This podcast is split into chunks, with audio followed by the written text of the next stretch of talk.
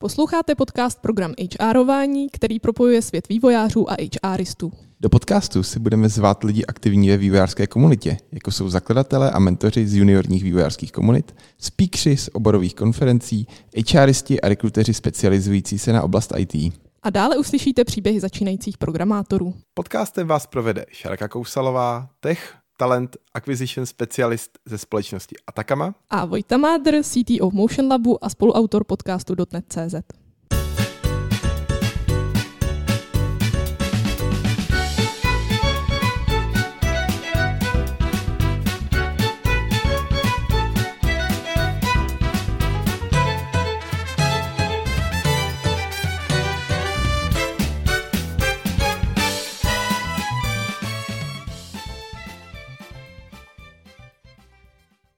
Dnešním hostem našeho podcastu je Pavlína Froňková. Ahoj, Pájo. Ahoj, ahoj. Můžeš se nám nějak v krátkosti představit? Jo, tak já jsem Pája a vlastně v současné době jsem na mateřský, ale když nejsem na mateřský, tak pracuji jako data engineer v tuhle chvíli pro firmu Product Board, což je, možná jste postřehli, druhý český jednorožec, čerstvě relativně. Takže tak. Děkujeme za intro. Pája, my jsme si tě dneska pozvali vlastně, aby jsme s tebou natočili další dev story, protože ten tvůj příběh je velmi zajímavý. Takže já tě vlastně poprosím hned ze začátku, jestli nám můžeš říct vlastně, jak ten tvůj příběh začal. No, tak můj příběh vlastně cesty do IT začal v roce 2015, to si pamatuju docela přesně, kdy já jsem nastoupila do firmy, která vlastně vůbec nebyla IT, a dělala jsem tam na pozici analytika, jako úplně běžného analytika, nemělo to vlastně nic moc společného ani s datama, moje práce byla prostě hledat na internetu různé informace, dávat je nějakým způsobem dohromady, dávat je dohromady i do PowerPointových prezentací a tak dále. Taková prostě běžná činnost čerstvě po škole relativně. No a v roce 2015 tak jsem se zároveň dostala i k PyLadies, ke kurzu, o kterém mi řekla kamarádka. A s chodou okolností to byl úplně první kurz PyLadies, který pořádali tady v Praze. A my jsme se teda do toho úplně prvního bohužel nedostali, protože jsme se o něm dozvěděli už v průběhu, ačkoliv jsem jim snad tehdy i psala a přimlouvala jsem je, aby nás tam pustili, tak byli neomluvní, že uh, bohužel, že už jsou příliš asi daleko a už bychom to nedohnali. Ale hnedka, jakmile začal ten další běh, tak už jsme se tam obě přihlásili a obě jsme ten kurz navštěvovali. A myslím si, že pro mě to byl opravdu zlomový moment, když jsem se dostala do té komunity PyLadies, protože já jsem se už dřív asi nějakým způsobem pokoušela naučit nějaký programování, vždycky mi to bylo relativně blízký, ale nikdy jsem nebyla schopná vlastně překročit takovou tu pomyslnou hranici toho vstupu. Ty vstupní náklady, opravdu to pro mě bylo jako vlastně hrozně těžký se v tom ze začátku zorientovat. A ty PyLeady jsme tady v tom ten začátek strašně, ale strašně moc zjednodušili. A když se do toho už člověk takhle ze začátku s nějakou pomocí dostal, tak pak už je významně jednodušší googlit různý své problémy, když už aspoň trošku člověk ví, co hledá. A proč zrovna to byly PyLadies? Hele, to musím říct, že byla vlastně náhoda, protože já už předtím tak jsem měla za sebou nějaký třeba jednodenní kurz, eh, kde jsem se dozvěděla o Rails Girls, když měli v Praze nějaký workshop. A PyLadies, kdyby vlastně ten kurz eh, neudělali, tak já vlastně nevím, jestli bych vůbec někdy skončila v IT nebo ne, ale byla to opravdu náhoda, že jsem se zrovna dostala takhle k tomu Pythonu. Takže tak. A byla tam ještě nějaká jiná motivace pro ten Python? Mm, to vlastně až pak zpětně, když už jsem s tím Pythonem začala, tak jsem zjistila, že je vlastně opravdu relativně jednoduchý, dejme tomu intuitivní, když si člověk pak zkusí třeba jako napsat Hello World jako v Javě a oproti tomu Python je neuvěřitelně jednoduchý. A bylo to pro mě tím pádem mnohem snažší pochopit, co vlastně dělám s těma programama, a zkrátka, když se na to podívám zpětně, tak musím říct, že to byla vlastně taková hodně šťastná náhoda, že jsem začala zrovna s tím Pythonem, že mě tam, ne, vlastně tam člověka nemá moc co odradit. Začne programovat a ty věci začnou tak nějak fungovat a není tam moc té omáčky okolo. Prostě píše příkazy a něco se děje. a zkoušela jsi třeba i nějaký jiný jazyk, HTML a takovéhle věci? Uh, jo, jo, jo, dokonce jsem byla od Čekýta zase, co organizovali, tak jsem byla dokonce na týden. To byla taky nějaká jejich taková jednorázová akce, ani nevím, jestli to pak nějak opakovali a byli jsme na týden na horách, kde jsme se naučili HTML, CSS a základy JavaScriptu, teda naučili, takhle ukázali nám základy samozřejmě. A já už i předtím, už i vlastně na střední škole, tak nějaký jako základy HTML, CSS, tak jsem měla, ale opravdu jako velký základy. A musím říct, že vlastně ty webové stránky, ten vývoj tak mě nikdy zas až tak nenatchnul, nezajímal, ale vlastně mi to nikdy ani jako nepřišlo pořádně jako programování, kromě toho JavaScriptu, to už samozřejmě jo, ale toho HTML a CSS tak mě nikdy nějak jako extra nebavilo. Ale vlastně ten Python, tak to jsem konečně měla pocit, že jako opravdu jako zkouším opravdu programovat, že to je najednou něco jako úplně jiného, než že si někde píšu nějaký web, nějaký svůj blog nebo něco takového. Což jako já to nechci samozřejmě žádným způsobem schazovat. Ono to je, pokud to člověka baví, tak je to určitě jako velmi dobrá cesta k tomu začátku programování, protože je to taky něco, co člověk hnedka vidí, že se něco děje a umí to vlastně něco napíše a hnedka vidí, co se kde stane. Ale pro mě to cesta moc nebyla. A má z tvého pohledu ten Python nějakou nevýhodu třeba pro to začátečníka? Když člověk moc jako vlastně neví, co chce dělat, tak ten začátek je takový, že se jako učí programovat ty podmínky a takový, jako je to hodně abstraktní, když člověk neví moc, co s tím chce dělat. To je určitě pravda. že vlastně ty webové stránky v tomhle jsou takový jednoduchý, že to si člověk, každý si to umí představit, co vlastně čeho chce docílit. V tom Pythonu tak to je zase tak strašně širokospektrální jazyk, že se s ním dá dělat strašně moc věcí, ale pro začátečníka to může být hodně neuchopitelný, si myslím. Kdyby se našla nějaká posluchačka, která by třeba chtěla se pustit do nějakého kurzu od PyLadies, můžeš nějak úplně ve stručnosti schrnout obecně, co se ti na tom líbilo, nelíbilo, v čem ti to pomohlo, co byla nějaká challenge pro tebe a tak? Eh, já ty kurzy jednoznačně doporučuji a i kdybyste se nedostali na to prezenční studium, tak to vás určitě vůbec nemusí odradit, protože PyLady se na tomhle právě hrozně zakládají. Je to, na nich je to vlastně strašně úžasný, že všechny ty materiály, veškeré informace, tak jsou dostupné online. Na tom kurzu se nic tajného nedozvíte. Pro mě teda jako ta přidaná hodnota těch prezenčních kurzů byla vlastně ta fyzická přítomnost, že jsem se opravdu každý týden donutila tam mít. Je to něco jako když prostě chodíte do fitka nebo chodíte sami běhat, jako taky samotnými to zase tak nejde.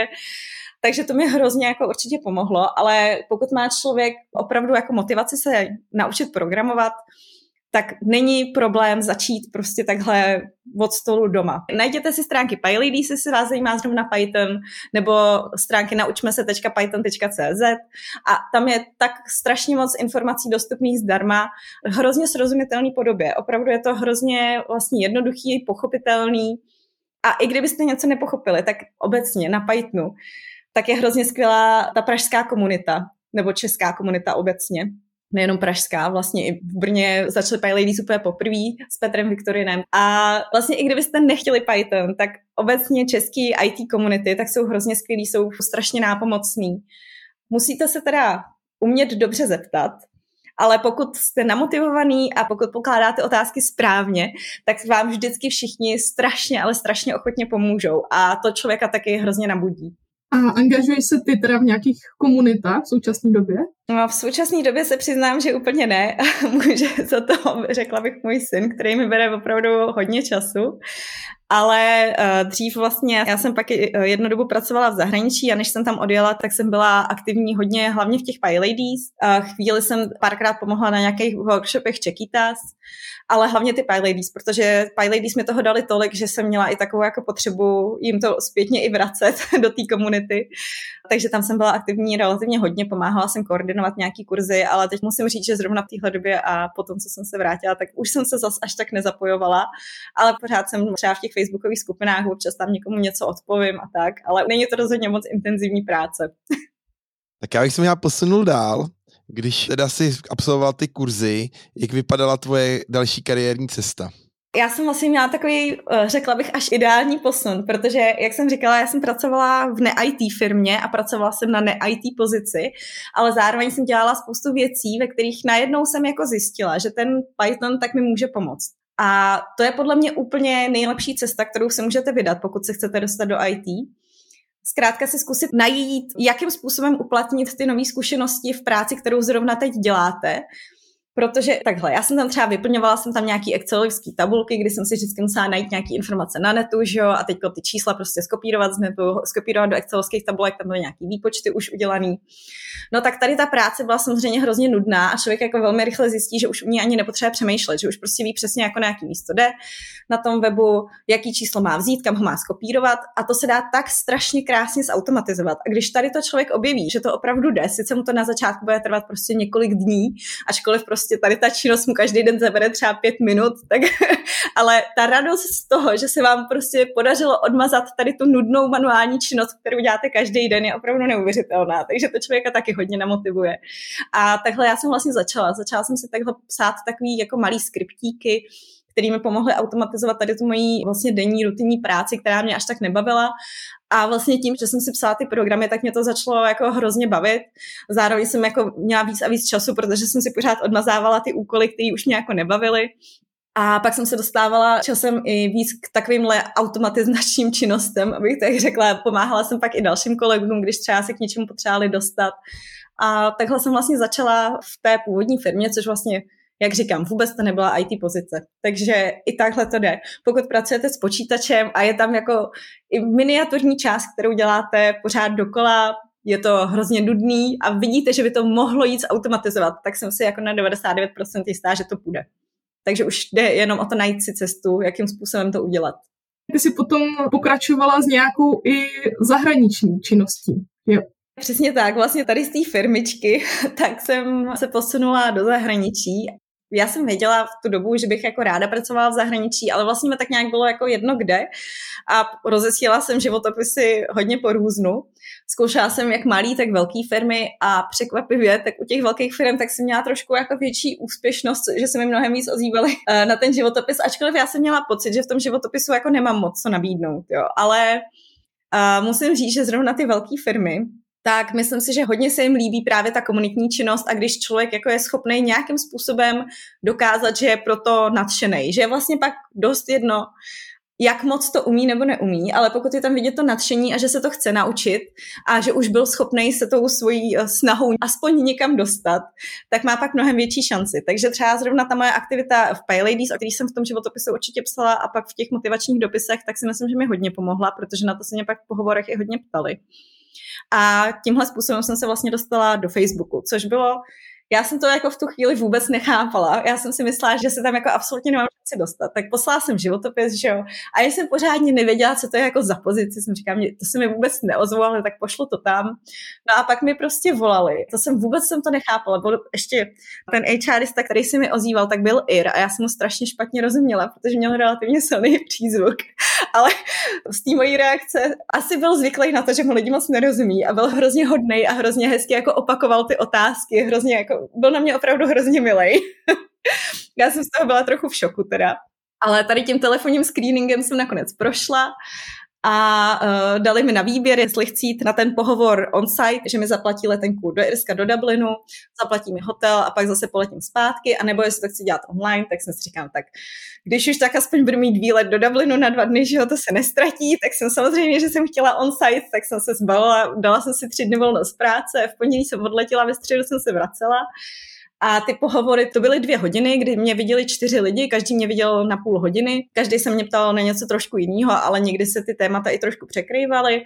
A musím říct, že zrovna byla tam jako jedna ta půlhodinová část, která byla technická a to byla zrovna ta nejjednodušší část. Ale já jsem se tam teda hlásila na pozici datového specialisty a ta technická část vlastně obsahovala jenom hrozně základní otázky z SQL. A to byla část, který já jsem se bála úplně nejvíc a nakonec to bylo úplně to nejjednodušší, na co se mě tam ptali. Takže uh, taky bych možná jako řekla, že se nemusíte úplně nutně bát tady těch technických otázek, zvlášť pokud se hlásíte na nějakou juniornější pozici, tak tam to podle mě nehraje až tak velkou roli, že potom tam hodně hrálo roli, jakým způsobem člověk umí podat tu svoji motivaci a to, že do té věci opravdu nadšený a jak moc tam jako chce nebo nechce pracovat. A jak si sedne s těma lidma z týmu taky. A to byla fakt jako juniorní pozice teda? No, bylo to jako, že už požadovali nějaké zkušenosti, proto se mě ptali i jako na to SQL, ale Takhle, ono, ta pozice toho datového specialisty ve Facebooku, tak byla pozice, která byla uh, v rámci přímo operačního týmu, takže to nebyl žádný jako data engineering, nebyl to ani uh, vlastně data analytik, ale byla to pozice, která vlastně to byl jakoby data analytik, který byl přímo v rámci operačního týmu, takže pracoval přímo pro ten tým. Takže vlastně člověk se dostal částečně jak k data engineeringu, tak k té analýze, ale zároveň nemusel být tak moc specializovaný. Jakoby, že rozuměl tak trošku všemu, ale vlastně pořádně ničemu. takže jako řekla bych, že určitě to nebyla seniorní pozice. Byla to jako spíš takový trošku pokročilý junior. Tak mě samozřejmě zajímá ten herovací proces, jak to vypadalo, já to neznám zahraničí. Můžeš to teda nějak trošičku rozvíjet. Říkáš, že si potkala čtyři lidi, s každým si mluvila půl hodiny, tak můžeš trošku popsat trošku víc, jak to vypadalo. Já jsem tehdy byla vlastně hrozně překvapená, protože, jak říkám, já jsem šla jako z ne-IT firmy, z takový jako malý normální český firmy, kde to je prostě takový, že se jako člověk pomalu jako doprošuje, aby si jako podívali na ten životopis, pak aby mu vůbec jako dali vědět po tom pohovoru, jako jaký to bylo, jestli to bylo teda OK nebo nebylo a nikdy se mu vůbec už jako neozvou a bylo to takový, jako že na takovýhle přístup já jsem byla zvyklá, že prostě možná se ti nikdy neozvou a nevíš proč a je to tak v pohodě. No a v tom Facebooku tak tam mě hrozně překvapilo, jak strašně profesionální nebo organizovaný ten přístup byl, že ačkoliv oni musí mít jako opravdu miliony CVček, kterými se prohrabují, tak to mají tak zorganizovaný, že se každému opravdu ozvou. A mám to pak i vyzkoušený, když jsem tam doporučovala pár svých známých, tak vím, že se všem ozvali a uh, třeba jim dají i zpětnou vazbu, co bylo dobře, co nebylo dobře na tom pohovoru.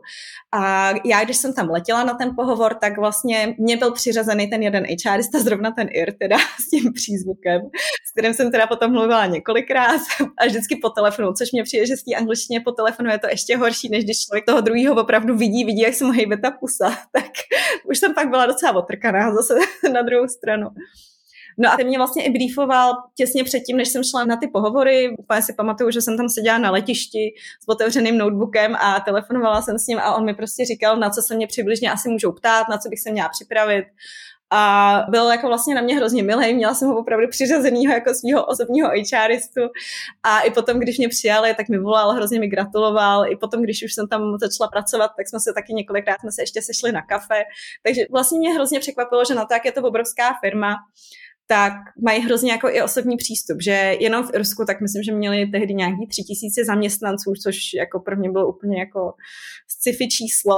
A přesto uh, si tam člověk vlastně připadal jako docela hezky, že přijel do země, kde nikoho neznal, ale to i čár oddělení tak se vlastně postaralo o to, aby se tam takhle docela dobře začlenil.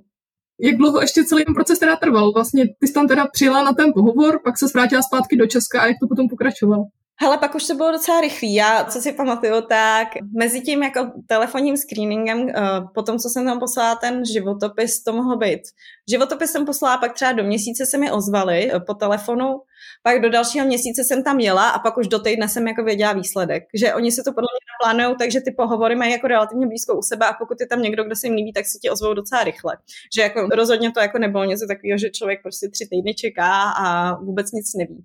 A pak se teda přestěhovala do Irska rovnou. Pak jsem se přestěhovala do Irska a to byla taky docela dobrá zkušenost, protože ten Facebook to udělal jako zase hrozně jednoduchý. To můžu taky doporučit, pokud se chcete takhle někam stěhovat, tak ty velké firmy jsou na to jako fakt dobrý. A zrovna jako do Irska, kde tam má sídlo snad jako každá velká technologická firma, která v Evropě jako funguje, tak eh, ty relokační balíčky hodně pomůžou. Že já jsem si vlastně nemusela zařizovat vůbec nic, všechno za mě zařídili v podstatě oni. Takže to byla ta nejjednodušší část pro mě se tam přestěhovat. Jsem prostě sedla na letadlo a o věci bylo postaráno, já jsem letěla a byla jsem tam. Zjistila jsi nějaký mínusy té práce pro takhle velkou firmu i s tou relokací? Co bys třeba řekla, na to si dejte pozor, na to si rozmyslete, než do toho půjdete? Určitě. Uh, jak jsem říkala, tak já vlastně, když jsem se hlásila, tak mě bylo tak nějak jako jedno, co to je jako za pozici, co to je za oddělení a já jsem tam nakonec byla jenom rok a vlastně už po pár týdnech tak jsem věděla, že tam díl nebudu, protože mi to nakonec moc nesedlo. To asi dopředu se to nikdy pořádně nedozvíte, jako jak vám to sedne nebo nesedne, ale možná bych se na to příště víc zaměřila. Víc bych se zaměřila na to, do jaký země se stěhuju, protože Dublin byl relativně obtížný na to tam žít. Zrovna mě to úplně nesedlo a vlastně i ten tým, tak mi nakonec až tak jako moc nedal. Musím říct, že vlastně ta firma, s který já jsem odcházela, tak tam jsem se toho naučila nakonec mnohem víc než v tom Facebooku, ale v tím myslím hlavně ty technické znalosti. Potom zase ten způsob práce a způsob fungování té firmy, tak to bylo samozřejmě mnohem přínosnější vidět, jak to funguje zrovna ve Facebooku, to určitě jo. Co je nějaká země, do které by se chtěla přestěhovat? Já jsem to pak i zkoušela ještě, chtěla jsem do Berlína, tam jsem se i dostala, ale zase, tam jsem zase byla jenom tři měsíce, protože tam uh, opět ta práce mi úplně nesedla a byla jsem pryč dlouho relativně a už jsem zase chtěla i zpátky do Prahy, tak jsem si říkala, že to nebudu lámat přes koleno. A sice už to bylo mnohem blíž Praze, bylo mnohem jednodušší se sem podívat, ale už jsem i cítila, že bych jako radši spíš domů blíž ke kamarádům, k rodičům tak už jsem to, nechala jsem to být a už jsem měla zase zpátky. Ale Berlín byl jinak skvělý, jako ten opravdu můžu jako doporučit, ačkoliv tam je teď trošku bytovou krizi, už tehdy, když jsem tam byla, tak bylo náročný sehnat byt, tak už to taky nebylo jednoduchý. No a teďka seš na mateřský, tak co se dá dělat s těma všema zkušenostma na mateřský? no, to je super otázka, co se dá dělat.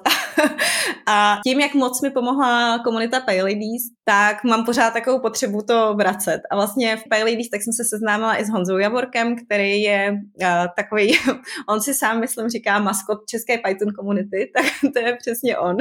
je pravda, že kdokoliv jako pracuje s Pythonem, tak si myslím, že o něm minimálně jako slyšel, pokud ho nepotkal. A uh, Honza má hrozně skvělý projekt Junior Guru. Vím, že vy jste ho v podcastu měli taky, tak to se když tak určitě puste ten díl. A já jsem právě přemýšlela hodně, co bych dělala. A jak jsem chodila s kočárem, tak jestli to někdo někdy zažil, tak určitě ví, že to není úplně nejzábavnější činnost. A hodně jsem začala poslouchat podcasty, protože číst toho člověk moc nemůže. Hudbu na to já jsem nikdy jako nějak extra nebyla, uh, takže ty podcasty to jsem byla hrozně ráda, že začal ten boom vlastně ještě předtím, než já jsem měla dítě. takže jako těch podcastů bylo vlastně relativně hodně. Ale když jsem začala hledat něco uh, právě pro uh, lidi v IT, pro juniory, tak zas tak moc toho nebylo. V Čechách vlastně jsem nenašla nic, co by mě zaujalo. A tak jsem napsala Honzovi, jestli bychom se nespojili teda takhle. Já jsem původně od něj chtěla kontakt na někoho jiného, ale když mi napsal, že vlastně proč to neudělat pod hlavičkou Junior Guru, tak jsem musela uznat, že to vlastně dává velký smysl. A dohodli jsme se, že spolu začneme dělat podcast s tím, že já si vymýšlím témata, zvu si hosty vyspovídám je, sestříhám všechno a tady tohoto epizodu tak Honzovi nahrávám na GitHub a Honza se potom stará o sociální sítě, o propagaci a všechno tady to okolo, co mě už až tak nebaví.